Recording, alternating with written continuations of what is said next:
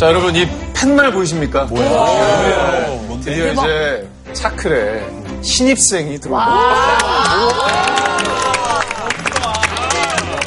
그동안 딘딘의 빈자리를 노리고 많은 분들이 우리 차클에 노크를 하셨는데 네네네. 다들 뭐 수업 참여도도 높고 그래서 맞아. 다 잘하셔서 너무너무. 과연 누가 새 학생이 됐을지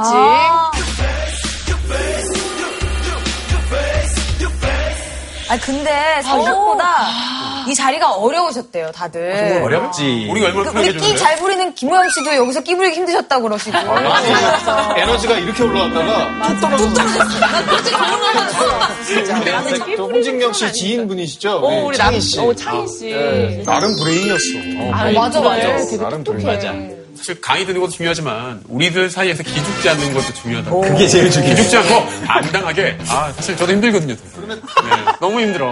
어. 근데 사실 우리가 다들 캐릭터가 약하지는 않잖아요. 엄청 각자가. 세지. 오늘 오시는 분은 그렇게 많은 까다로운 조건을 통과하신 분이신 거죠. 오, 그렇네. 훌륭한 사람이야. 어떤 분일까? 뚝뚝뚝 선배님들 저 가도 되나요? 뚝뚝뚝 선배님들 저 가도 되나요? 아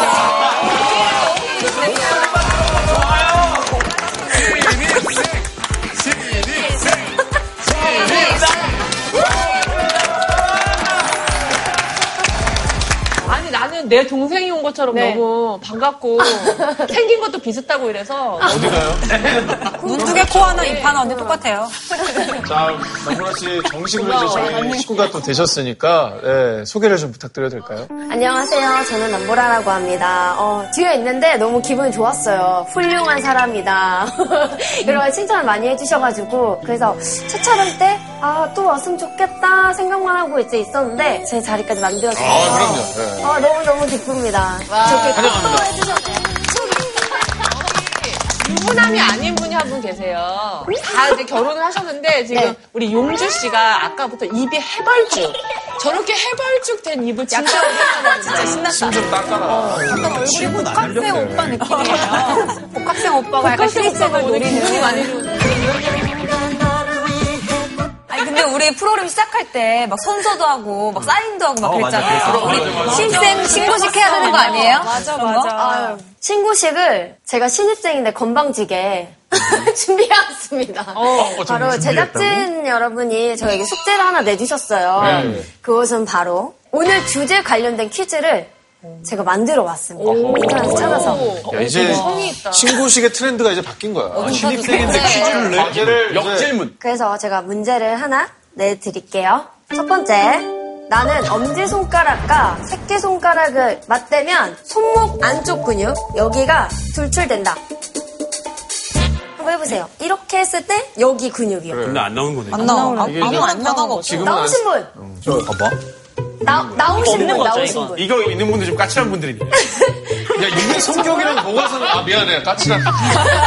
방금 성격 나왔는데 어, 성격 나올 뻔했어요. 그리고 두 번째.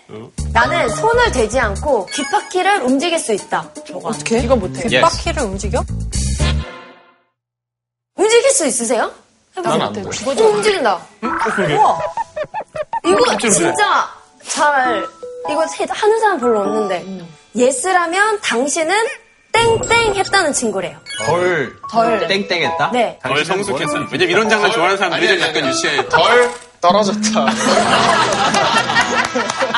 덜 성장했다는 증거? 덜덜덜덜. 덜 진화했다는 증거 아니야? 지나가 아닐까? 이게 것 같아요. 이게 왜? 어, 맞아요. 우리 꼬리뼈. 뭐, 이게 나온 사람들은 그 나무를 오를 때 쓰는 근육이래요. 여기 나오는 근육이. 그러니까 나무를 오르는 사람들 막 퇴근할 때 나무. 하는 수업 도중에도 올라가도 되나요? 지금?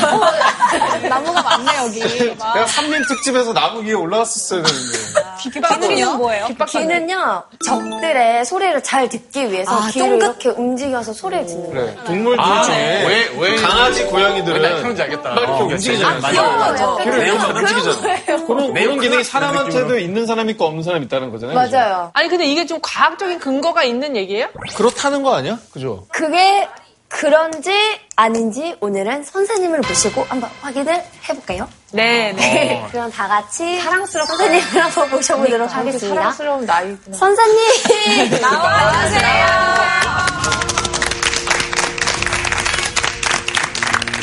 안녕하세요. 네. 반갑습니다. 저는 어, 인류의 역사가 다윈 이전과 이후로 나뉜다고 생각하는 진화학자 장대익입니다. 반갑습니다. 성의 탄생이야말로 진화에서 가장 중요한 이벤트입니다. 짝짓기가 시작되면서 생명은 엄청나게 다양해졌죠. 너를 만나기 위해 박테리아에서 신화의 여기에 와서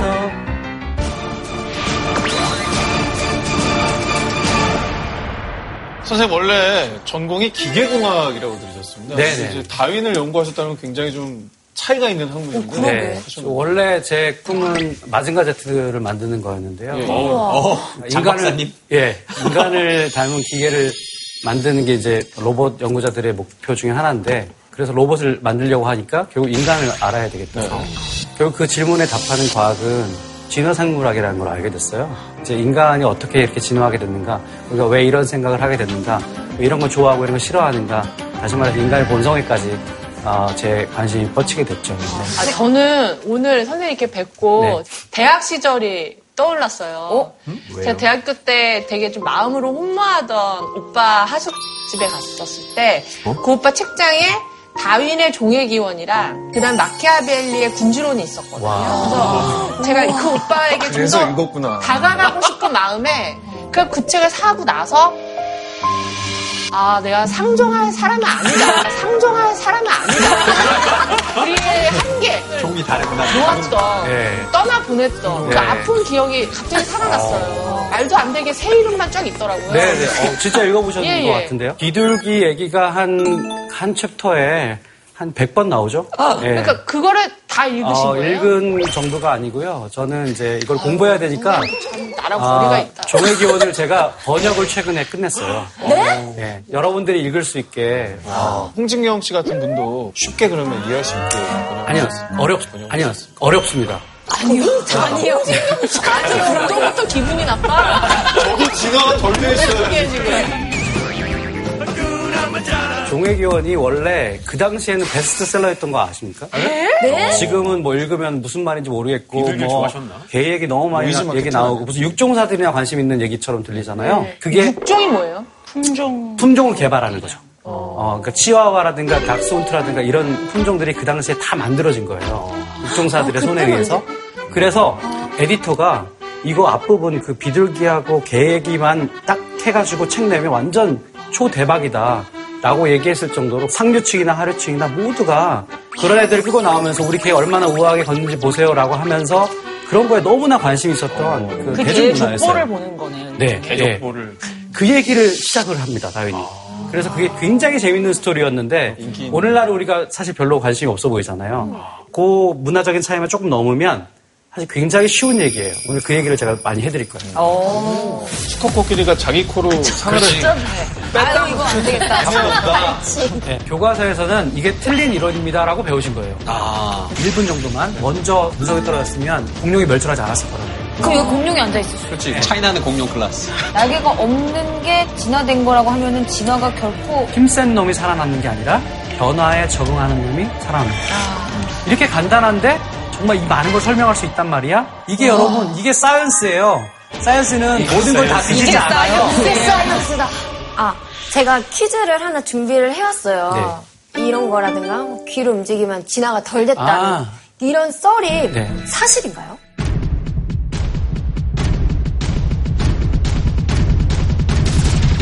아 아니에요. 네, 아니에요. 아니에요. 다행이다. 네. 나 약간 그 일단 진화에. 대해서 가장 많은 오해들이 거기서 있는 것 같아요. 예를 들어 오상진 씨가 진화가 덜 됐다, 더 됐다라고 하는 얘기는 맞지 않아요. 인류가 어떻게 진화했느냐, 어떤 개체군들이 어떻게 진화했느냐 이건 말이 되는데요. 한 개인에게 진화라는 용어를 쓰진 않아요. 근데 그럼 이건 왜 누군 있고 누군 없고 맞아. 이건 누구 움직이고 안 움직이고 하는 거예요? 맞아. 예, 그거는 개인차죠. 어, 여기 다 다르시잖아요. 전부 다 다 달라요. 그죠? 네. 일란성 쌍둥이도 다 다른 거 아시죠? 예. 네. 그 다른 것 때문에 사실은 진화가 되는 거예요.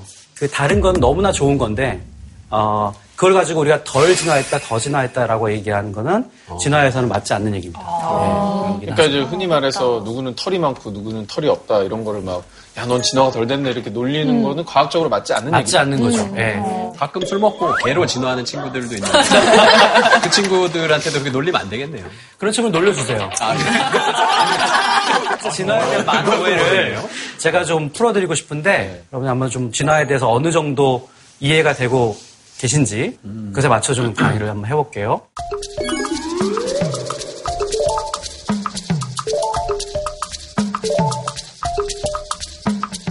어떤 거라고 네. 1번이라고 생각하시는 분. 학교에서 예전에 배웠던 것 같은데요. 음. 기린이 생각보다 저렇게 목이 길지 않았는데 위에 있는 거 먹으려고 자꾸 이렇게 하다가 목이 길어졌다는 얘기를 들었거든요. 맞아요. 그런 설명을 본 것 같긴 해요 교과서에. 맞아요. 교과서에서 본 것 같긴 해요. 예, 좋아요. 그러면 2번. 2번이라고 생각하시는 분. 공작에 눈이 되게 많으면은 짝짓기 상대로 선택받기가 쉬워가지고 그런 식으로 남았다고 네네네. 했는데 네. 기린 사회에서는 길면은 뭔가 멋있어 네. 보이고 이래서 그런 네. 기린들이 많이 남았나? Hey, you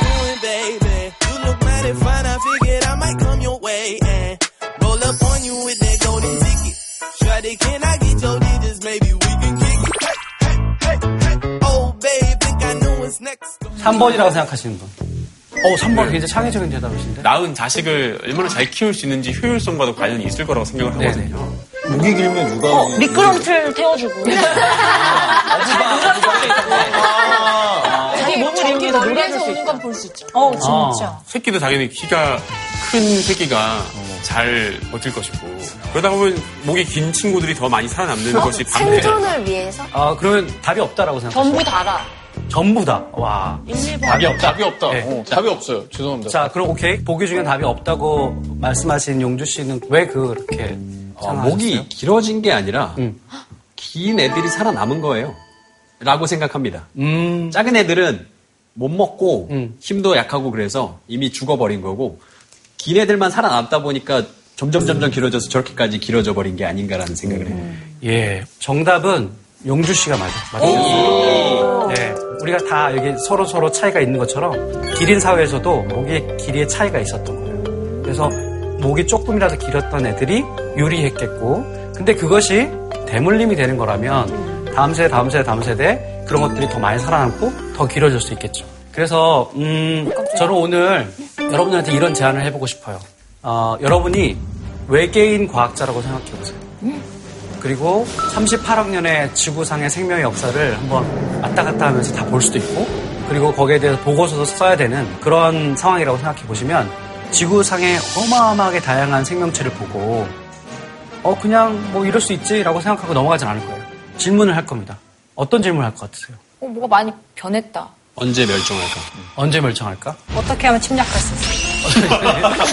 맞아, 그게 그렇지. 포인트일 거야. 네. 왜 이렇게 정교하고 복잡할까? 그렇죠. 이게 그냥 다양한 정도가 아니라 되게 정교해요.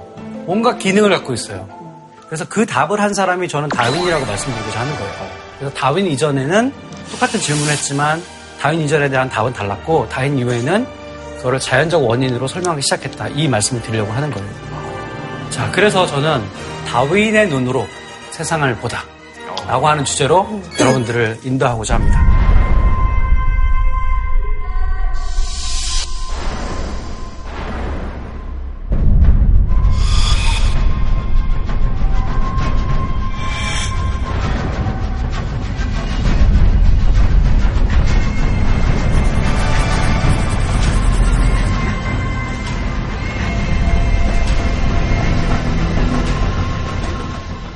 선생님, 본 강연 들어가기 전에 조금 민감할 수 있는 질문 하나 여쭤볼게요. 그 작은 세포 하나에서 모든 것들이 진화돼서 오늘날 우리 인간이 되기까지 그게 가능하다고 생각하세요? 왜냐하면 우리 인간의 신체, 꼭 인간뿐만 아니라 동물이 가진 이 신체의 신비가 불가능할 것 같죠? 불가능한 physical을 가졌는데 예. 이것이 그 작은 세포 하나에서 진화돼서 예. 여기까지 올 수 있다고 생각하시나요? 네. 학자로서? 네. 어, 이렇게 답을 드릴게요. 불가능한 것 같은 일을 해내는 게 자연 선택이라고 다윈이 얘기한 거예요. 그 얘기를 오늘 설명해 드리려고 하는 거고요. 두 번째, 사실 불가능한 게 아니에요. 진경 씨도 한 세포에서 시작한 거 아세요? 그렇죠. 그쵸. 그죠. 수정된- 수정란에서 시작했어요. 네. 근데 진경 씨 같이 이렇게 복잡하고 막 너무 섬세하고 똑똑하고 키 크시고 그 거의 어깨. 뭘 잘못 찾으시려고 좋은 거 더 없나요? 괜찮습니다. 네. 여기까지 할게요. 그게 나오잖아요. 아, 진짜 못했어. 이거를 생물학에서 설명할 수 있다면, 그죠? 그렇다면 가능한 얘기죠. 아니, 그러니까 그게 그 최초의 메커니즘은 네. 누군가에 의해서 창조되었다고 믿고 있거든요. 네네. 그러면 다시 돌아와서 생명의 기원에 대한 물음인데요. 자, 그 질문을 만약에 다인이 받는다면 다인이 이렇게 대답했을 거예요. 나는 종의 기원에 대해서 말하는 거다. 생명의 기원을 말한 게 아니다. 네. 생명의 기원 또 다른 주제예요. 네. 근데 이제 생명이 어떻게 무기물에서 유기물로 처음 어, 생기게 됐는지에 대해서는 속 시원하게는 몰라요. 하지만 과학은 그거를 알려고 굉장히 노력하고 있고 가설들을 많이 세우고 있다는 것인데 진화론은 왜 사람들이 그런 편견에 시달리는가도 설명합니다. 자, 그러면 이제 강의를 해볼까요? 재밌다. 네. 네, 올해가 다윈이 종의 기원을 출간한 지 160주년이에요. 네, 이게 여러분 보시는 종의 기원인데요. 실제 1859년 처음 나왔을 때 저 표지를 보세요. On the origin of species by 어쩌고저쩌고 돼 있죠. 그죠? 그래서 종의 기원의 관하여예요. 원래는. 근데 이제 나중에는 온이 떨어지고 뭐 다윈도 판을 다섯 번을 바꿉니다. 6판까지 나온 거예요. 그만큼 다윈이 굉장히 성실했던 사람이죠.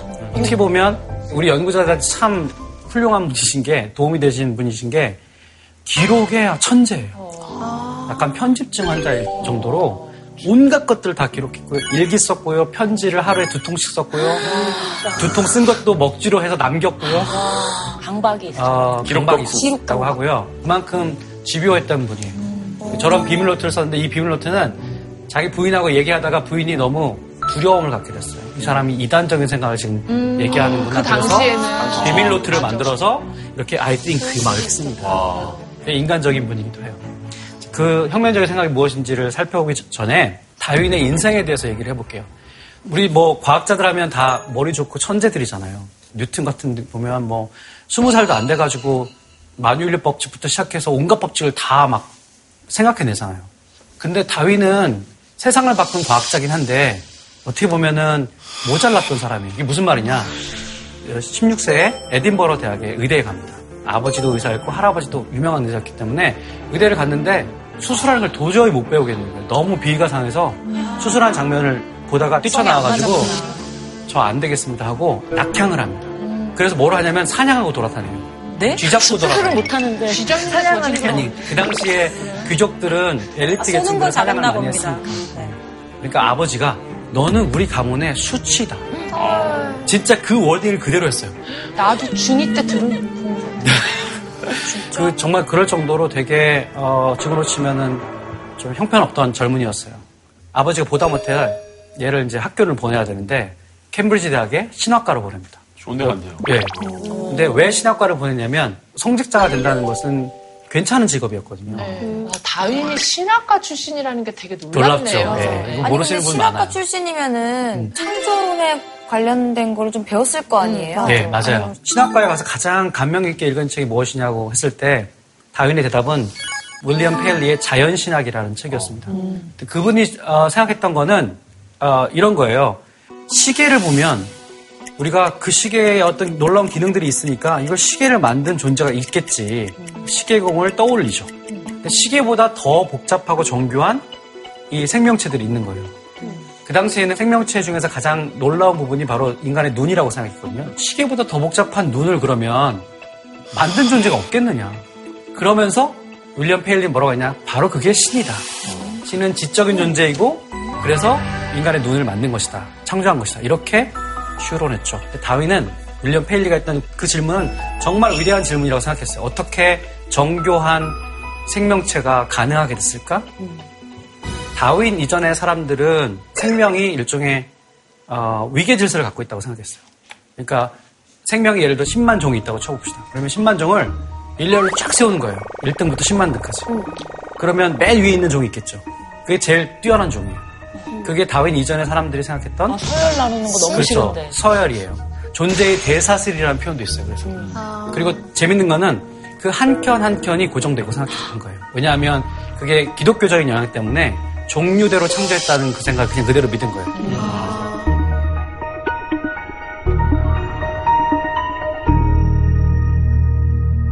다윈이 실제로 종의교를 쓰기 전에 1838년쯤이에요. 비그로 탐험한 건 아시죠? 비그로를 타고 이제 남미나 이런 데를 갔는데 그 4년 10개월이라고 하는 그 어떻게 보면 길고 어떻게 보면 짧은 기간 동안 다윈은 어마어마한 세계를 만납니다. 영국에 있을 땐 전혀 경험해 보지 못한 지진도 경험하게 돼요. 실내에 가서. 그래서 죽을 뻔도 해요. 그리고 갈라파고스 여러분 아시죠? 네. 세상을 바꾼 섬이라고 돼 있죠. 갈라파고스의 12개의 섬 중에 섬마다 어떻게 뭔가 좀 다양한 종들이 있다는 것도 어렴풋이 알게 되고요.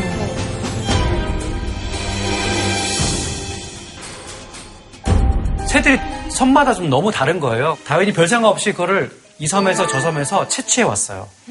그리고 그거를 그 당시 최고의 조류 분류학자한테 이게 어떤 종인지 좀 분류해 주세요라고 얘기를 해요. 완전히 다른 종이라고 생각했어요. 근데 분류학자가 아 이거는 같은 핀치류고요. 핀치류에서 조금씩 조금씩 다른 종입니다라고 그런 결론을 내린 거예요. 다윈이 아차 싶은 겁니다. 왜냐하면 이게 되게 중요한 실마일일 것 같은데 내가 이걸 어디서 채취했는지도 기록 안 한 거예요. 이럴 수가. 그렇게 기록 좋아하시는 그 거예요? 이후로 강박이 생겼나 봐요. 네, 그래가지고 어떻게 하냐면 그 당시 선원들한테 편지 써서 야 이거 있잖아 이거 어디서 가져온 거지? 진짜 잘 라고 그랬다. 편지를 써서 얘기를 합니다. 왜냐면 그게 왜 중요하냐면 어떤 환경에서 어떤 부리 모양을 가진 핀치인가가 정말 종이 진화하는 것에 엄청난 힌트가 될 수 있거든요.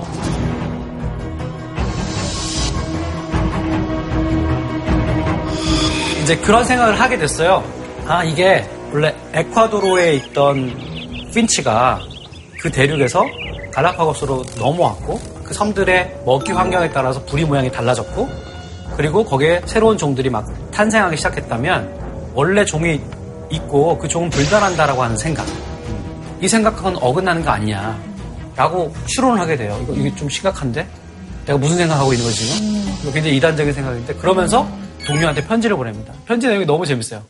보시면 당초 제 생각과 달리 종이 불변한 것은 아니라는 확신에 거의 도달했습니다. 그러니까 종이 변한다는 확신을 갖게 됐다는 거죠. 그러면서 마치 사리를 자백한 것 같고 불경스러운 생각이다. 불경스러운 생각. 얘기하기 쉽지 않을 것 같아요. 왜냐면 신학 대학생인데. 맞아. 예. 시대적 배경도 그렇고. 네, 근데 새긴 새잖아요. 네, 새가 고릴라가 된 게 아니잖아요. 네. 근데 마치 살인을 자백하는 것 같고는 이건 좀 음. 오버한 거 아닌가라는 되게 생각이 들어요. 예리한 예리한 음, 질문인데요. 어. 그 새에서 예를 들면 포유류가 나왔다든가 양서류가 나왔다든가 이런 거를 보여준 건 아니에요. 네. 근데 같은 원리가 작용하지 않았을까라고 추론할 수는 있죠.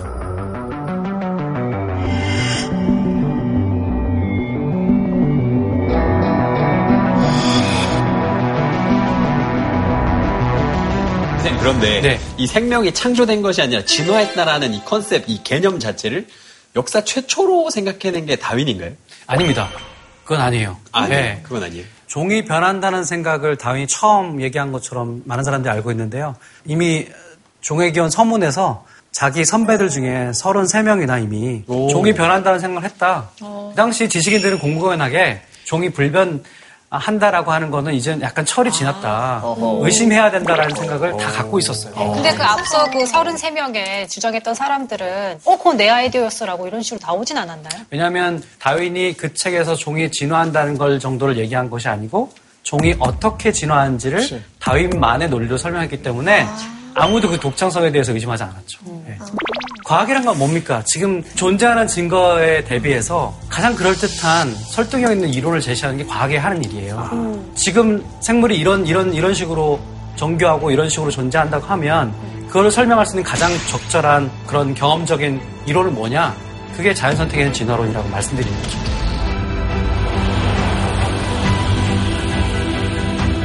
선생님은 그러면 다윈 이론의 가장 독창적인 부분은 자연 선택 이라고 믿으시는 건가요? 예, 자연 선택 메커니즘을 제시한 거야말로 다윈이 많이 한 거죠. 그 이전엔 누구도 얘기하지 않았던 거죠. 자연 선택이 뭐냐? 아주 간단하게 설명할 수 있어요. 변이들이 존재하잖아요. 근데 변이들은 왜 그런 변이들이 존재합니까? 이거는 다윈이 대답하지 못했습니다. 유전하게 발달한 지금에야 우리가 알 수 있는 대답들이에요. 근데 여덟 분 계시지만 전부 다, 다 다르시잖아요. 다 변이들이에요. 근데 상진 씨가 여기 중심이라고 얘기할 수 없잖아요. 없죠. 진경 씨가 거기서 이탈한 존재다 이렇게 얘기할 수 없잖아요. 변이라고 하는 것은 중심이 있다는 뜻이 아니고요. 서로 서로 다르다는 뜻이에요. 다양하다는 뜻이구나. 근데 그 중에서 새가 색깔 있는 놈만 잡아먹어요. 크기와 상관없이. 잘 보여. 그럼 어떤 일이 벌어지겠습니까? 점점점 더 흰 애들만. 색- 그렇죠. 흰 애들만 살아남겠죠. 그리고 흰 색깔을 내는 거, 그 다음에 색깔 있는 걸 내는 거 이게 유전 가능한 거라고 해보세요. 그러면 다음 세, 다음 세, 다음 세에 가면서 크기와는 상관없이 색깔 없는 놈만 살아남겠죠. 그러니까 흰 애들끼리 계속 번식을 하니까 그렇죠. 흰 애들만 남는 예, 예. 그리고 그것이 대물림되니까 흰색이.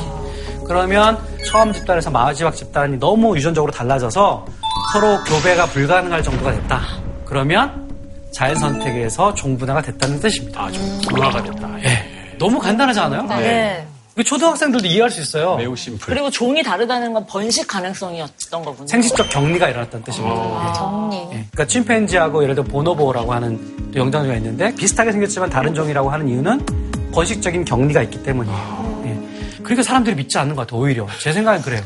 이렇게 간단한데 정말 이 많은 걸 설명할 수 있단 말이야? 라고 하는 거. 마치 F는 MA 같은 아주 가- 간단한 공식이 이 모든 만유인력을 설명할 수 있는 것처럼 그걸 정말로 이해하는 우와. 사람은 몇 명 안 되죠. 그건 얼마 안 되죠. 예. 근데 자연선택 이론은 누구나 이해할 수 있어요.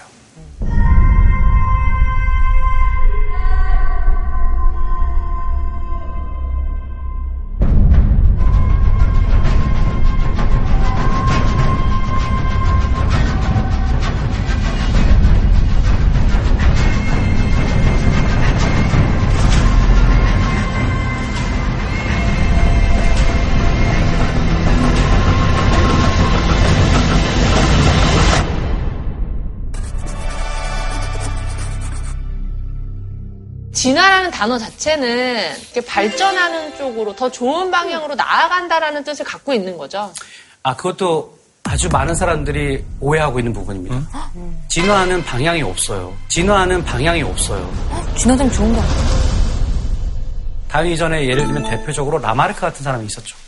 라마르크는 종이 변한다는 생각을 갖고 있었는데 종이 다 이렇게 위계적이에요. 지렁이가 시간이 지나면 뭐 벌레가 되고요. 무슨 벌레에서 진화가 되면 무슨 쥐가 되고요. 이런 식으로 어, 일직선상으로 진화하는 걸 그리고 있어요. 그러니까 라마르크를 받아들이면 진짜로 동물원에 있는 침팬지는 어느 순간 인간으로 가는 거예요.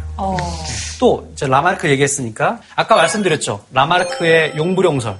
이게 틀렸다는 거 이제 여러분 아시겠죠? 그죠? 네. 막 목을 잡아 빼서 목이 길어져서 그것이 다음 후대에 전달돼서 이렇게 진화한 것이 아니고 기린들 중에서 목이 기는 놈들이 계속 선택됐다. 근데, 근데 이거 우리가 선생님한테 이제 틀렸다고 배웠는데 네. 이게 왜 아직도 저희 교과서에 있었던 거죠? 맞아요. 아, 정확히 말씀드리면 교과서에서는 이게 틀린 이론입니다라고 배우신 거예요. 아. 근데 여러분은 그 맞아. 기린만 생각하시고 이게 너무 재밌었구나. 어, 그것만 기억하시는 어, 거예요. 맞아요. 이게 근데 믿고 싶은 이게 만큼 믿었나 봐. 100% 틀렸다라고만 얘기할 수가 아니, 없을 것 이건- 같아요. 아니, 실제로 맞아요. 따먹으려고 하다 보면 늘어날 수도 근데 있는 그거 거지. 트레이닝이 잘 돼가지고. 한 10%는 그러니까 들어가지 않나요? 출산 전에 다이어트를 한다고 애가 더 날씬해지는 건 아니잖아요. 획득 형질이라고 하는데 자기가 막 힘들어서 노력을 해서 어, 얻은 것이 그 다음 세대에 전달되지 않는 증거도 너무나 많아요. 예를 들면 쥐의 꼬리를 자르잖아요.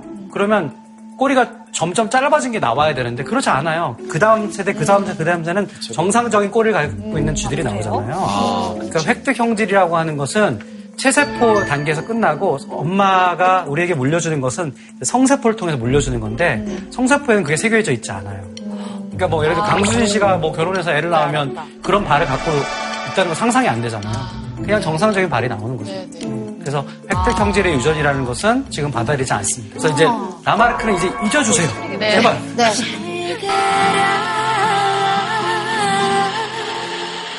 이게 실제로 그랜트 부부인데 프린스턴 대학의 교수님이에요. 다윈의 발자취를 따라서 갈라파고스 군도에 갔어요. 40년 동안 실제로 다윈에게 영감을 줬던 핀치를 연구합니다. 어. 40년 동안. 네. 미국의 윤무부 교수님. 아, 그러네요. 네. 어떻게 연구를 했냐면 매년 가가지고 부리의 깊이, 그 다음에 부리의 모양 이런 것들을 다 기록을 합니다. 그리고 개체수가 얼마나 있는가. 그래서 가뭄이 와가지고 뭐 선인장 같은 것이 있고 큰 씨앗만 있으면 그때 뭉뚜가 단단한 부리가 유리하잖아요. 정말 그러면 그런 것들이 많아지는가. 비가 오고 나중에 막 작은 씨앗들이 널려 있을 때는 가늘고 어, 그 날카로운 그런 부리들이 더 늘어나는 거예요. 이걸 연구한 거예요. 놀랍게도 기후 변동에 출렁거립니다.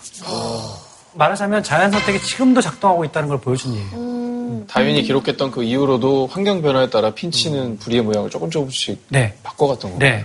이제 이걸 조심스럽게 말씀하셔야 되는데 환경에 따라라기보다는 어, 원래 변이들은 존재하고 예, 그죠? 그 환경에 적합한 변이들이 살아남아서 적응하죠. 예. 그래서 그것이 계속 대물림돼서 나중에 가보니까 가뭄이 쓱 지나간 다음에는 두껍고 단단한 부리를 갖고 있는 애들만 살아남는 거죠. 자, 그래서 여러분 너무 쉽다는 거 이해하셨죠? 예, 네. 쉬워요, 여기서부터 출발합니다. 이제는 여러분이 자연 세계를 드디어 설명할 수 있게 됐어요. 얼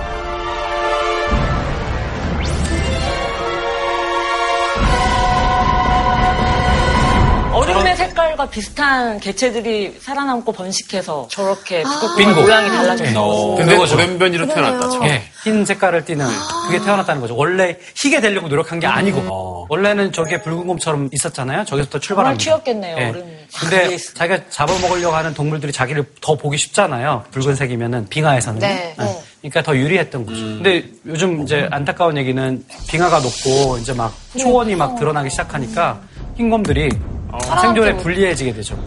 그러니까 어, 점점 사라지고 있어요. 가슴 아프더라고요. 막 뼈만 앙상하게 되고. 근데, 근데 그런 궁금한 게 있는데 기후변화가 심하고 그래서 어떤 동물들이 없어지고 멸종되고 있다. 근데 그런 것도 자연의 어떤 네. 지금 상황 변화에 따른 어쩔 수 없는 것이 아닌가? 예. 저는 그 얘기 들었는데 아프리카에 코끼리들이 이제는 아예 상아를 네. 이렇게 안 자라게 하는 그런 개체들이 되게 많아졌다고. 예. 변이 조건에 인간이 들어간 네. 것이 아닌가라고 생각해요. 네, 그거는 코끼리가 상아를 없앤 게 아니고요. 이게, 이게 라마르크죠. 그게 아니고 인간이 환경인 거죠, 같이.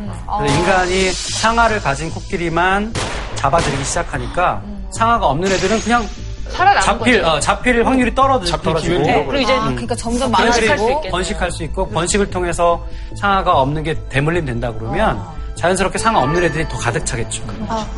그게 자연 선택인데 정확히 말하면 그건 인공 선택이에요. 왜냐하면 인간이 그거를 하니까. 너무 미안하다. 선생님 이 질문 딱 들었을 때도 사실 용불용설 어 그런 것 같기도 한데라는 생각이 들기도 하거든요. 네. 근데 용불 용서를 받아들이려면 수컷 코끼리가 자기 코로 상아를 아, 이거 안 되겠다. 야 이거 이거 안 되겠네 이거 빼야겠다. 내가 잡아온다.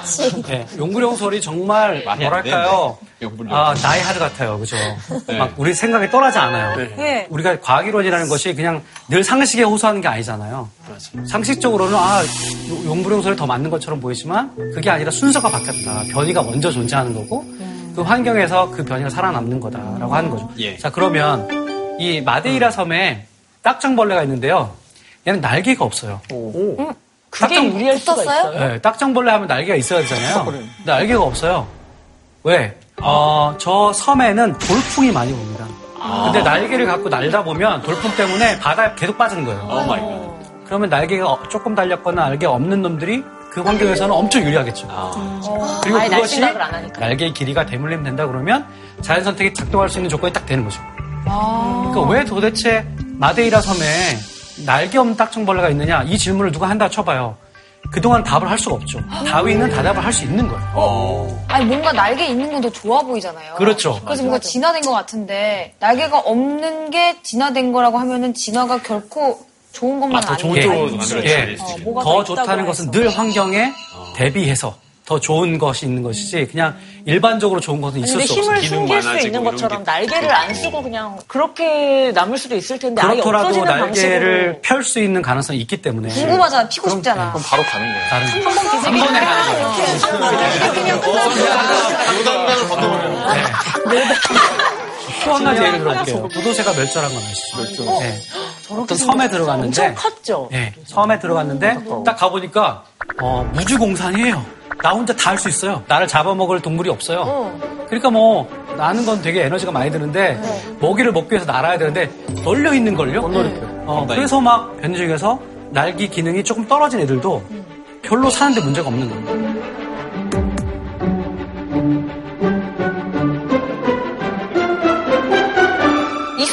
어차피 살아남는 있어도 거였잖아요. 살아남았을 텐데. 아니죠. 있어도 먹을 수 있죠. 있다는 것은 불리하죠. 왜냐하면 그 에너지를 에너지를 써야 되고 쓰니까요. 그걸 유지하는 것 자체가 비용이죠. 더 많이 먹어야 되니까. 없어지니까 예. 그냥. 예. 그래서요? 어떻게 됐어요? 그래서 점점 커지고 뭐 그랬는데 갑자기 포식자들이 이주하게 돼요.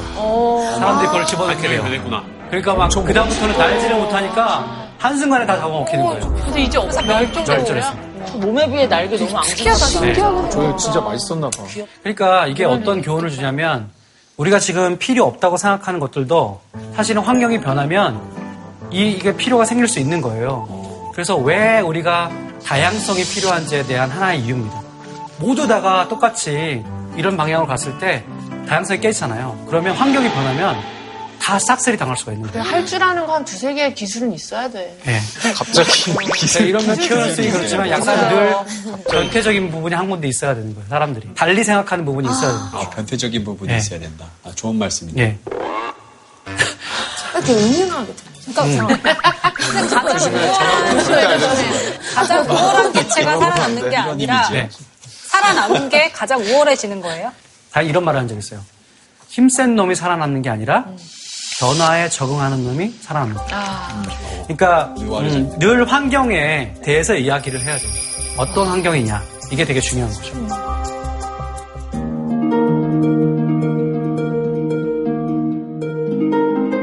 여치거든요 코스타리카에 등판이 왜 이래? 나뭇잎 처럼 생겼잖아요. 아, 나뭇잎 저거 아니에요? 나뭇잎 아니에요. 합체한 거 아니죠? 예, 등판이에요. 오, 나뭇잎 그리고 같은데. 보세요. 여기 보시면 이렇게 파먹은 게 있잖아요. 네. 실제로 새가 파먹은 게 아니고요. 원래 저렇게 생긴 거예요.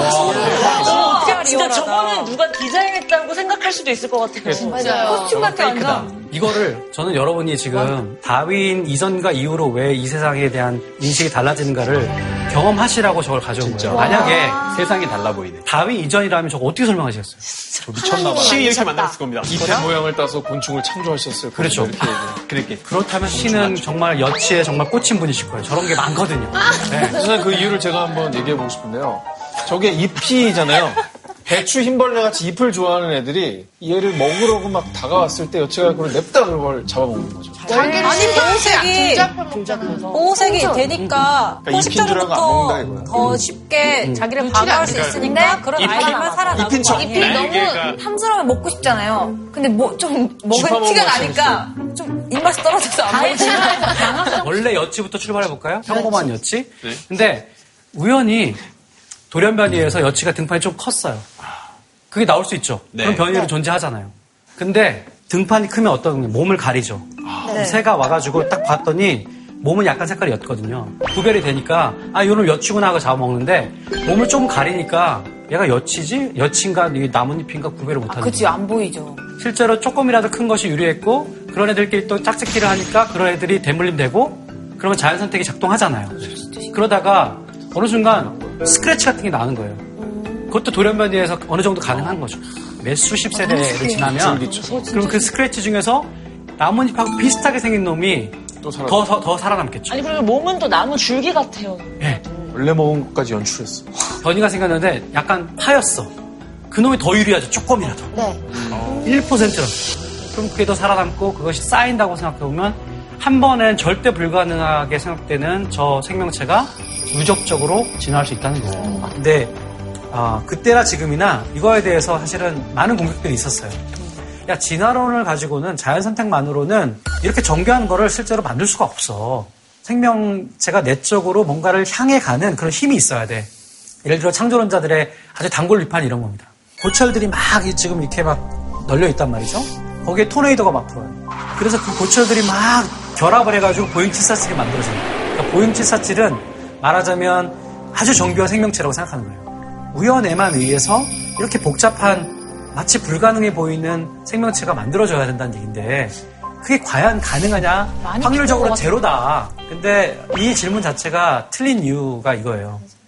여러분이 만약에 금고토리범이라고 생각해봐요. 그리고 1회 자리부터 10회 자리를 맞춰야 돼요.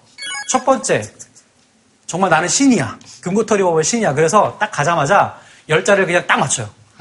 이거, 이거 불가능하죠. 네. 이거는 확률이 제로예요.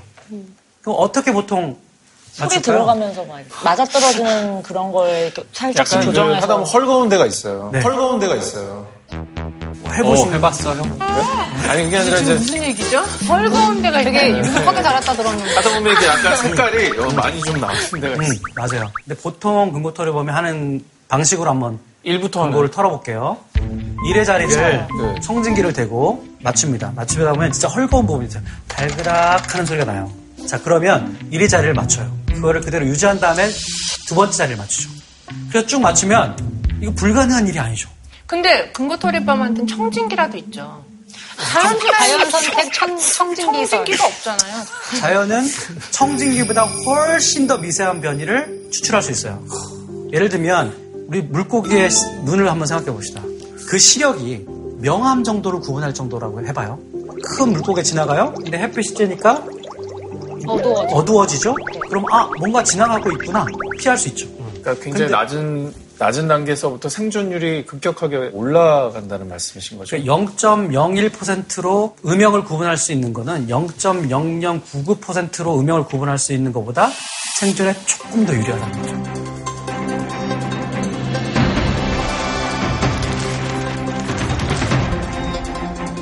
하물며 자연이 그리하지 못할 이유가 어디 있겠는가라고 얘기합니다. 그래서 저는, 저는 이거에 대해서 세상에서 가장 아름다운 하물며라고 별명 붙였어요. 하물. 예. 자연에게 주어진 시간은 몇십억 년이거든? 그 몇십억 년 동안에 자연은 그러면 이렇게 다양한 거 정겨놓으면 못 만들었을까? 만들 수 있어. 라고 하는 것이 그 일종의 주장이에요. 자, 질문을 하나 던져볼게요.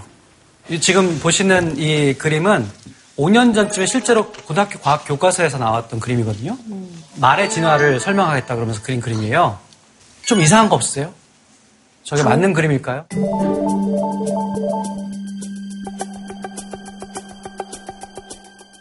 말이 커졌어요. 음, 말이 덩치가 점점 커지는 방향으로 어, 맞아요. 진화한 것처럼 보이죠? 그 다음에 말 발굽도 보세요. 처음에는 네 개, 다섯 없어졌어요. 개였다가 점점 해서 하나가 됐죠. 어, 이렇게. 발가락이 되게 많았다가 지금 하나가 됐잖아요. 뭐요? 예, 이게 뭔가 잘못됐다고 생각하시. 지금 배운 바에 따르면 아, 네. 이 친구들이 점점 발가락이 준 게 아니라 발가락 있는 친구들은 멸절하고 멸종하고 발가락이 큰 돌연변이나 이 친구들이 살아남는 식으로 돼야지 이렇게 일렬로 돼 있으면 오해를. 할 것 같아요. 그래. 네. 맞아. 동의합니다. 예, 동의하세요? 네. 자, 이게 사실 5년 전쯤에 교과서에 있어서 저는 이제 이걸 보고 너무 깜짝 놀래가지고 어떻게 교과서를 쓰시는 분도 뭔가 오해를 하고 계시는구나, 말의 진화에 대해서. 이게 진짜 말의 진화예요.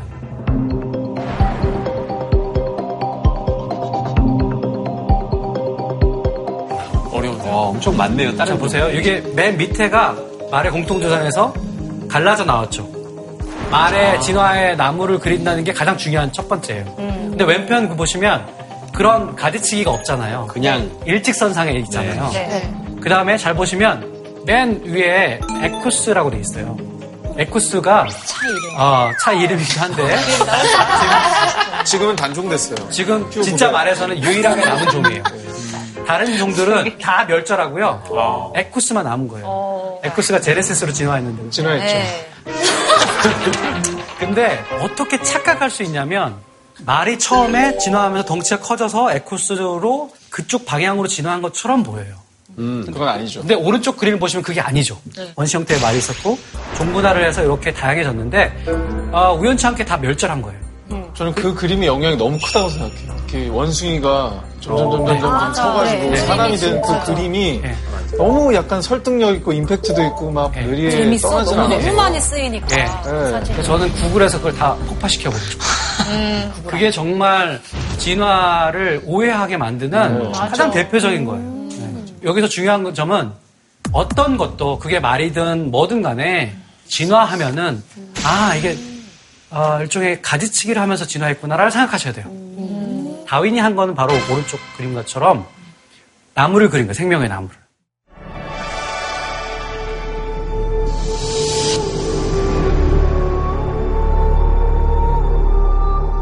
그래서 자기 비밀 노트에 I think 나는 이렇게 생각한다 그러면서 그림을 하나 그립니다. 저게 생명의 나무의 첫 생각의 뿌리예요. 마인드 네. map이네요, 실제 마인드. 다윈의 첫 그림이에요. 전설의 메모. 네, 전설의 메모죠. 그렇다면 진짜 생명의 나무의 끝판왕을 보여드릴게요. 이게 뭐예요? 아, 이게 그 가운데 시점이 38억 년 전. 박테리아. 그리고 부채꼴처럼 쫙 이렇게 나오잖아요.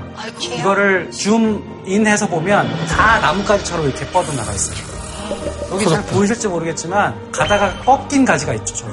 65라고 돼 있는 데가 6,500만 년 전인데 공룡같이 생긴 것들이 이제 사라졌잖아요. 가지가 꺾였죠. 네. 네. 뚝 없어요. 네.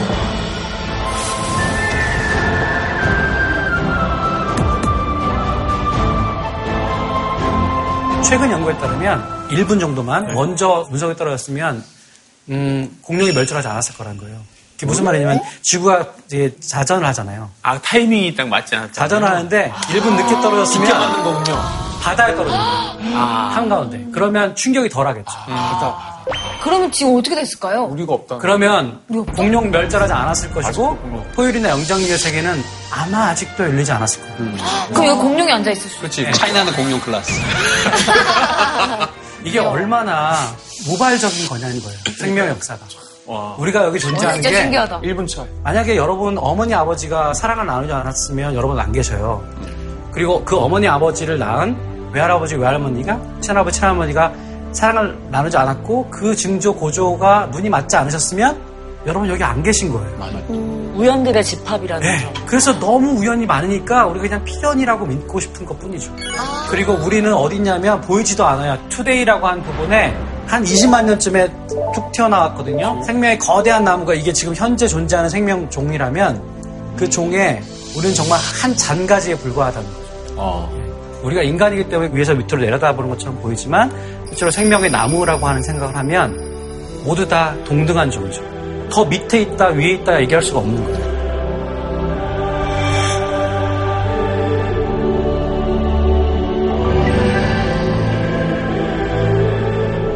저 사실 오기 전에 선생님 쓰신 책을 한 권 읽고 왔어요. 연습을 진짜요? 네. 어떤 책이 혹시? 어, 보라 색깔 책이었어요.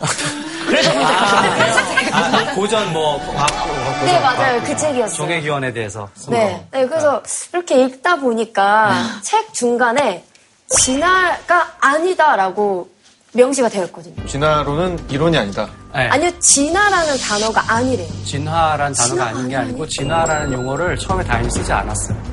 evolution, 진화라고 하는 단어는 육판에서만 등장합니다. 마치 이게 뭔가 진보의 뜻이 있다는 거예요. 그래서 다윈이 되게 그거에 대해서 민감하게 나는 그런 뜻을 갖고 있지는 않다. 진화는 진보를 뜻하는 건 아니다라고 생각을 해서 의도적으로 쓰지 않았는데 이걸 왜 쓰게 되냐면 허버트 스펜서라는 사람이 있어요.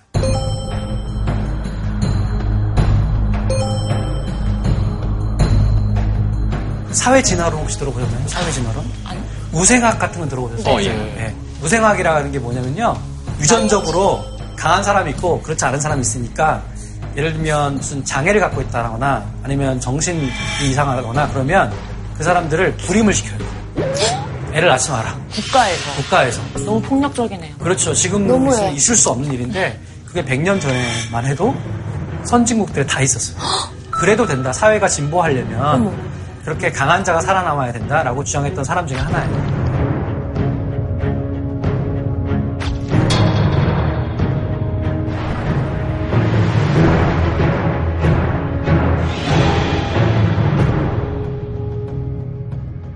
다윈이 이게 너무 싫었던 거예요. 그래서 아 스펜서가 유행시킨 진화라는 용어를 쓰고 싶지 않았던 거예요. 그죠. 근데 일반 사람도 evolution, evolution 그렇게 얘기하는 거예요. 그래서 아, 어쩔 수 없이 육판에서 쓰게 됩니다. 그럼 그 전에 뭘 썼느냐? Descent with modification이라는 용어를 썼어요. 변화를 동반한 계통이라는 단어를 썼어요. 사람들은 짧게 말하는 걸 좋아하니까 예. 진화가 더 먹혔겠네요. 사실 이게 더 정확한 표현이죠. 그죠? 이렇게 하니까 오해를 안 할 거예요. 예, 예, 예. 교수님 무슨 퀴즈를 예. 준비해 오신 건가요? 자, 네 글자인데 이것도 다윈이 썼던 게 아니에요. 예? 그리고 심지어 똑같은 스펜서가 유행시킨 단어예요. 예? 스펜서. 진화와 관련돼 있습니다. 종의 기원, 사회 진화. 사회 진화 아니에요. 알 것 같은데. 여러분 딱- 약육강식. 아, 자연 아니에요. 선택, 아니야. 네 글자? 피라미드? 적자 생명의 피라미드. 빙고. 적자 생존? 정말 생존. 참신하다고. 영어로는 survival of the fittest라고 해서 사실은 우리식으로 번역하면 최적자 생존인데요. 이 적자 생존은 종의 기원 5판에서 처음 등장합니다. 다윈이 한 말은 아니지만 결국에는 다윈을 적자 생존으로 이해한 거예요, 사람들이. 그래서 오해하고 있는 거죠. 오해한 단어예요. 그러게요. 네. 다윈은 변이가 얼마나 소중한가를 생각했던 사람이에요. 네. 뭔가 좀 떨어지는 것처럼 보이지만 환경이 변하면 네. 얘가 더 최적자가 될 수도 있는 거잖아요. 그 가능성을 늘 생각했던 사람이기 때문에 사실은 다윈에게 사회 다윈주의의 원흉이 됐다라고 하는 거는 좀 너무 지나치죠. 네.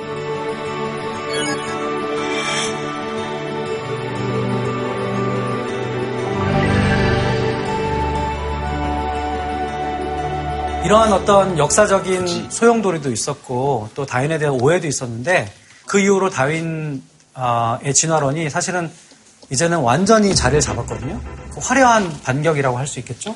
유전하게 발전하면서 실제로 다윈의 변이, 선택, 대물림 이런 메커니즘이 근자생물학이나 유전학의 관점에서 증명을 하기 시작했어요.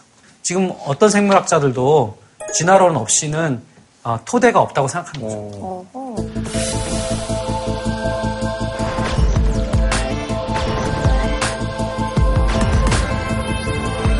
예를 들면 화석 가지고 많은 분들이 예나 지금이나 다, 다윈의 진화론을 비판하거든요. 종이 분화하는데 그러면 중간에 해당되는 중간 화석이 있어야 되는 거 아니냐. 음, 그걸 미싱 링크라고 그래요. 왜냐하면 뭐 지금도 그렇지만 화석이 발견될 확률이 되게 적잖아요. 네. 왜냐하면 한 1%에서 10% 정도에 불과하거든요. 화석으로 남을 수 있는 가능성은. 어. 묘자를 잘 골라야 되잖아요. 그렇죠. 그러면 발견되지 않는다는 것이 그렇게 큰 문제점은 아닌데도 불구하고 그 당시부터 야 왜 중간 화석이 왜 없어? 증거를 왜 이거- 대라. 증거를 대라. 안 믿고 싶으니까. 어, 화석학적 증거를 대라. 당연히 대답은 이런 거였어요. 조금만 기다려봐라. 나올지도 모른다. 그러다가 이제 많이 발견됐죠. 중간 화석들이 많이 발견됐는데 그 중에 가장 극적으로 재밌게 발견된 화석이 바로 틱타 알릭이라고 하는데요. 아, 모르시는데 아마 보셨을 거예요. 뭐예요? 양서류하고 어류의 중간 단계라고 보시면 돼요. 물에, 물에, 물 밖으로 처음 나간 정도가 되네. 육상으로 처음 등장한 게 진짜이에요? 지느러미지만 약간 팔 같은 것. 네. 고기처럼 생겼다. 이렇게 버티고 있죠. 이게 지느러미만 되면 이게 이렇게 무너지겠죠. 그러면 실제로 정말 뭐 물고기하고 양서류의 중간 정도에 해당되는 강도를 갖고 있는 이런 그 손목이 있느냐. 그걸 발견한 거예요. 야, 그거 어떻게 발견? 나머지 다 가시가 아니라 뼈네요. 네, 발견했는데 더 재밌는 거는 여러분들 같으면 어떻게 발견하겠어요? 그냥 전 세계에 있는 지층을 다 뭐 이렇게 캐보겠어요? 아니죠. 그러면 뭐 수십만 년이 걸릴 수도 있죠. 과학자는 어떻게 하냐면 야 최초의 양서리가 언제 있었지? 아 3억 6천만 년 전쯤이야. 그리고 어류는 언제까지 있었지? 어, 3억 8천만 년 전쯤이지. 그럼 그, 중간 딱. 그 중간에 해당하는 지층을 파보면 분명히 최초의 육상 하지동물이 있을 거야. 그래서 어디를 파느냐도 되게 중요하잖아요. 그래서 그 지층을 캐나다 북동부에서 발견합니다. 와. 오, 신기하다. 그리고 5년간 연구를 해요. 그러다 발견한 거예요. 이게 여러분, 이게 사이언스예요. 사이언스는 모든 걸 다 뒤지지 않아요. 이게 사이언스다. 와. 이게 사이언스예요. 예, 예. 핀포인트를 하는 거죠. 정확하게 예측을 거. 이거에 여기에 발견될 수밖에 없어. 뒤져보니까 근데 진짜 나왔을 때 그 희열은 이루 말할 수 없어요. 맞아요. 어마어마한 거죠. 저게 발전해서 악어가 되는 거예요. 양서류가 되는 거죠. 양서류. 개구리. 양서류가 아빠야? 나중에 파충류. 나중에는 이제 파충류까지 되는 거니까. 그러니까 놀라운 거는 여러분, 쟤들이 갖고 있는 이 뼈가요. 지금 여러분의 뼈랑 똑같아요. 그렇지. 사실 저 친구가 우리 선조 아니에요? 맞아요. 여러분 안에 다 쟤네들이 있어요. 네. 아. 그래서 지금 이 틱탈릭은 고생물학자들이 발견한 가장 인상 깊은 중간종이에요. 와. 자, 여러분 이거 아십니까? 고래가 육상동물이었던 거 아세요? 술고래 육상동물이 맞는데. 여기, 여기도 육상동물. 저기 예, 술고래 말고요, 진짜 고래. 진짜 고래가 육상동물이었는데요. 그러니까 무태서 바다로 갔어요. 물고기가 헤엄치는 거하고 고래가 헤엄치는 거 보신 적 있어요? 어, 네. 물고기 물고기는 이렇게 물고기는 어떻게 헤엄칩니까? 세로로. 이렇게 되죠. 고래는 이렇게. 고래는 이렇게 되죠. 동물? 치타 뛰는 거 보세요. 척추가 이렇게 이렇게 가는 게 아니잖아요. 이렇게 되죠. 척추동. 분수공이라고 하는 거 여러분 알아요? 고래가 숨 쉬러 갈 때 네. 물을 뿜잖아요. 깊이 잠수해서 오래 있고 있지만 숨을 쉬려면 한번 나와야 되잖아요. 네. 맞아요. 그리고 실제로 애를 낳고 그다음 젖을 먹이잖아요. 맞아요. 네. 그러니까 물에 살긴 하지만 물고기가 아니에요. 그냥 포유류 중에 하나예요. 그 아직도 고래 뒷다리에는 사람 다리 같은 그런 게 있어요? 흔적이? 있죠. 흔적이 있죠. 되게 줄어들었기 때문에 안 나타나는 것 뿐이죠. 아, 신기하다. 자, 이게 고래가 어떻게 무태서 바다로 갔는가에 대한 이야기예요. 맨 밑에가 한 5천만 년 정도 됐습니다.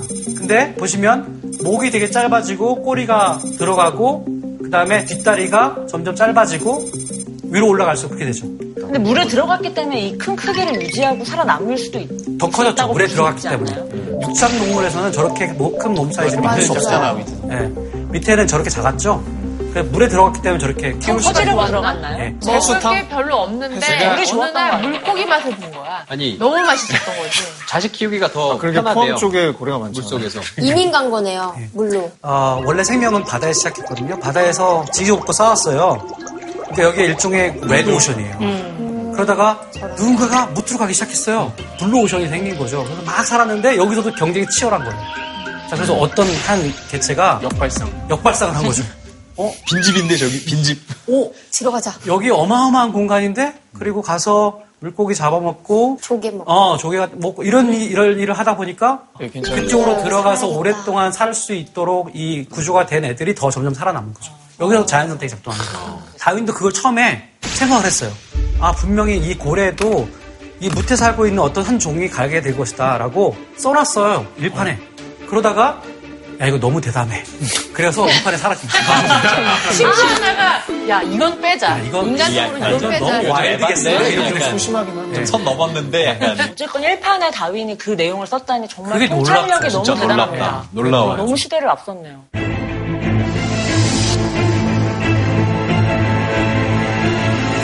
그런 대단한 다윈이 힘들어했던 두 가지 난제가 뭔가요? 아, 예. 다윈이 정말 골머리를 앓았던 어, 그런 문제들이 있었죠. 첫 번째는 이거예요.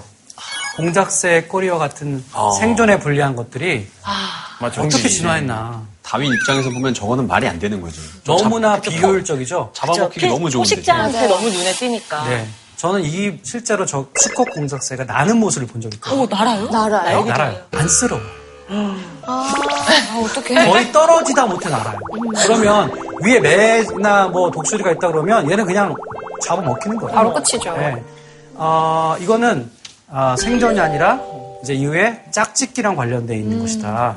화려하고 긴 깃털을 암컷들이 좋아하기 때문에 수컷들이 그런 걸 계속 어, 갖고 있다라고 하는 성선택 이론을 어, 내게 되죠. 자, 두 번째는 이겁니다. 이거야말로 다윈을 토 나오게 만들었던 거예요.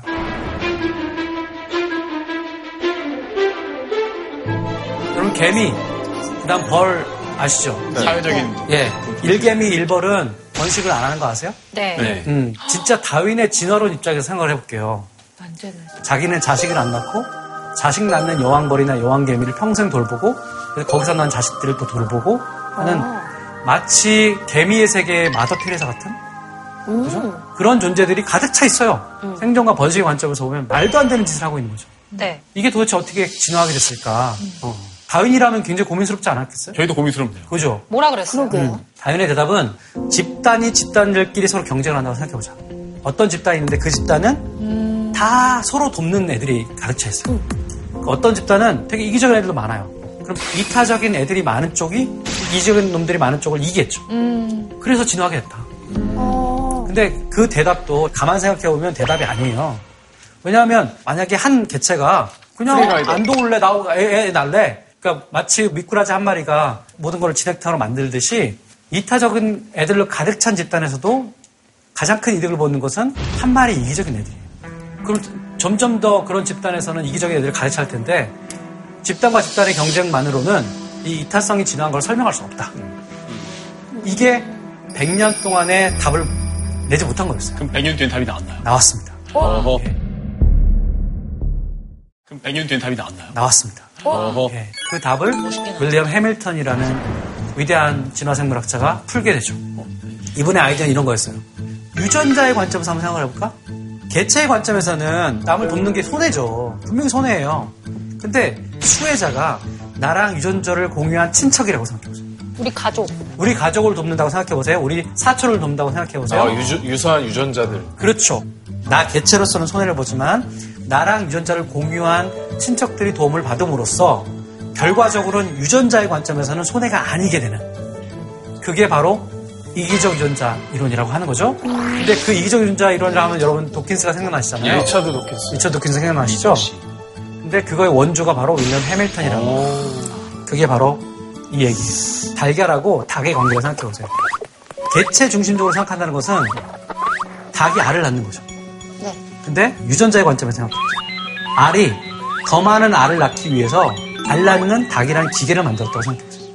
그게 이기적 유전자 이론의 아, 핵심 발상이에요. 유전자의 프로그램이라고 조종하고 해요. 있네요. 너무 충격적이지 않아요? 네. 네. 그러니까 우리가 유전자를 담는 그릇이라고까지 묘사를 예, 예. 하는 대목을 본. 적이 있는데 예. 결국 그 음반자를 이용해서 더 많은 자기 복잡원을 퍼뜨리게 하는 것이 바로 그것도 인간에게도 적용되고 많은 다른 동물은 말할 것도 없고 그게 이적 유전자의 핵심이고 그리고 그 이론을 윌럼 해밀턴이 먼저 제기한 거고요. 그 이론을 사실은 풀 계기는 다윈의 이런 질문이었어요. 그러면 이렇게 뭐, 뭐 공수의 공수가 아니라 유전자 수의 유전자 수거네요. 그렇죠. 그렇지. 전 유전자를 퍼뜨릴 마음이 전혀, 전혀 없거든요. 없죠. 더 이상. 예. 그러면서도 남을 돕고 그런 생각을 갖고 한다는 뜻은 아니에요. 예를 들어 내가 야 오늘 나는 내 목표는 두 명을 임신시키는 거야. 이렇게 말을 하고 나간다고 생각해봐요. 말이 안 되죠. 위험해요. 그런 성공할 수도 없고 그렇게 얘기하는 순간 불가능하게 지금 예. 이렇게 세계. 빈찰빈찰 그러니까 우리도 모르는 명령이 유전자 속에 담겨져 있다라고 하는 거 아닙니까? 예, 우리가 어떤 행동을 하도 그 행동이 우리 유전자에게 손해되는 방식이 아니라 우리의 이득이 되는 방식으로 행동하게끔 우리를 행동을 만들어낸다. 우리의 어, 사고를 만들어낸다. 이게 바로 이기적 유전자 이론의 네. 핵심이에요. 그러면 내가 나서지 않고 몰래 돈 어디 동사무소에 계속 갖다 놓는 의인분들 있잖아요. 제가 좀 그런 편이거든요. 아, 저 같은 이미, 경우는 이미 그렇지 않다는 거예요. 이미 말했잖아요. 이미 명확한 대로인 것 근데, 같아요. 근데, 돕지 않는다는 게 아니라 잘 보인다. 예, 근데 나는 그걸 하면서 기분이 좋죠. 네. 내가 스스로 나를 생각하는 자존감이 올라가죠. 그런 생존과 번식에 도움이 되겠죠. 다윈이 종의 기원의 거의 마지막 부분에서 이런 얘기를 합니다. 심리학은 새로운 토대 위에 세워질 것이다. 이것도 예언이에요. 근데 30년 년 전에 진화 심리학이라는 분야가 실제로 탄생합니다. 그래서 인간의 심리를 진화적으로 이해하는 거예요. 그래서 저출산 문제 같은 거 굉장히 심각한 문제잖아요. 네. 진화적인 관점에서 보면 사실은 애를 안 낳는 것이 더 좋은 전략입니다. 맞아요. 동물들도 보세요. 그 밀도가 되게 높잖아요. 그러면 애를 안 낳아요. 왜냐면 낳는 순간 얘가 생존할 확률이 더 낮아지니까. 여유 있을 때 낳는 거거든요. 그러니까 지금 우리가 왜 애를 낳는 걸 되게 꺼리느냐 젊은 세대가 경쟁이 너무 치열하다고 이 사회를 인식하는 거예요. 잘 사는 내가 확률이 없다. 양육자로서 그 경쟁을 잘 도울수기도 예. 어려울 것 같다. 그래서 그렇기 때문에 자기 자신에게 투자라는 거예요. 내가 더 경쟁력을 쌓은 다음에 자식을 낳는 게 자식이 더 살아나갈 확률이 높은 것이지 지금 막 애를 낳는다고 되는 게 아니다. 뭐 사회 현상에 대해서도 이런 이해가 가능합니다. 이런 날을 한 적이 있어요. 저희 선생님이 데니엘 데니시라는 선생님이었는데 위대한 철학자예요. 지구상에서 우리 인류가 발견한 이론 중에서 가장 중요한 단 하나의 법칙 혹은 원리, 이론을 얘기해 본다고 한다면 그건 뉴턴의 만유력도 아니고 아인슈타인의 상대성 이론도 아니고 어, 다윈의 자연 선택 이론이어야 한다. 왜? 이 자연 선택 이론은 이 자연계를 설명합니다. 이 다양성과 정교함을 설명하죠. 그거로 끝, 끝나는 게 아니라 그 속에 있는 인간이 왜 이런 식으로 행동하는지, 왜 저런 식으로 행동하지 않고, 왜라고 하는 질문에 대해서 답을 하고 있기 때문이죠. 이 자연 선택이라는 이 관점을 갖고 인간을 이해하면 인간의 세계가 달리 보입니다. 오늘 사, 실은 다윈 이전과 이후에 어떻게 우리 인류가 이 자연 세계를 완전히 다른 각도에서 보게 되는가를 여러분들이 경험하신 거거든요.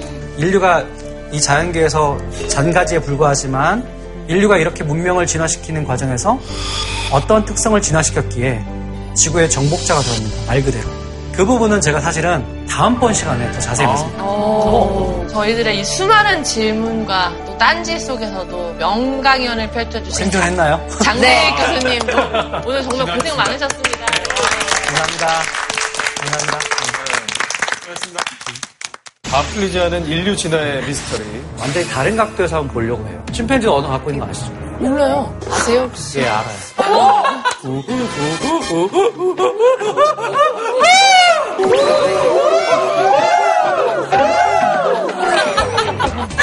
근데 우리의 질문은 이거예요. 어떻게 침팬지가 다른 길을 걸었는가에 대한 성공하고 싶은 욕망. 도구나 기구를 이용해서 채워나가는 그런 능력들? 마음 써주는 거. 그렇죠. 우리는 역지사지한다. 바로 공감인 거예요. 특히 인간의 눈에 각인되어 있는 영장류 중에서 희고 투명한 공망을 갖고 있는 거는 인간밖에 없어요. 결국 이 사람이 어디를 보느냐. 시그널을 그 신호를 명확하게 주는 종이에요. 눈빛으로 이렇게 통하는 것들이 있잖아요. 근데 침팬지는 그걸 못한다는 거예요. 그러니까 인간은 공감력을 가장 탁월하게 진화시켰기 때문에 유일하게 문명을 만든 존재가 됩니다. JTBC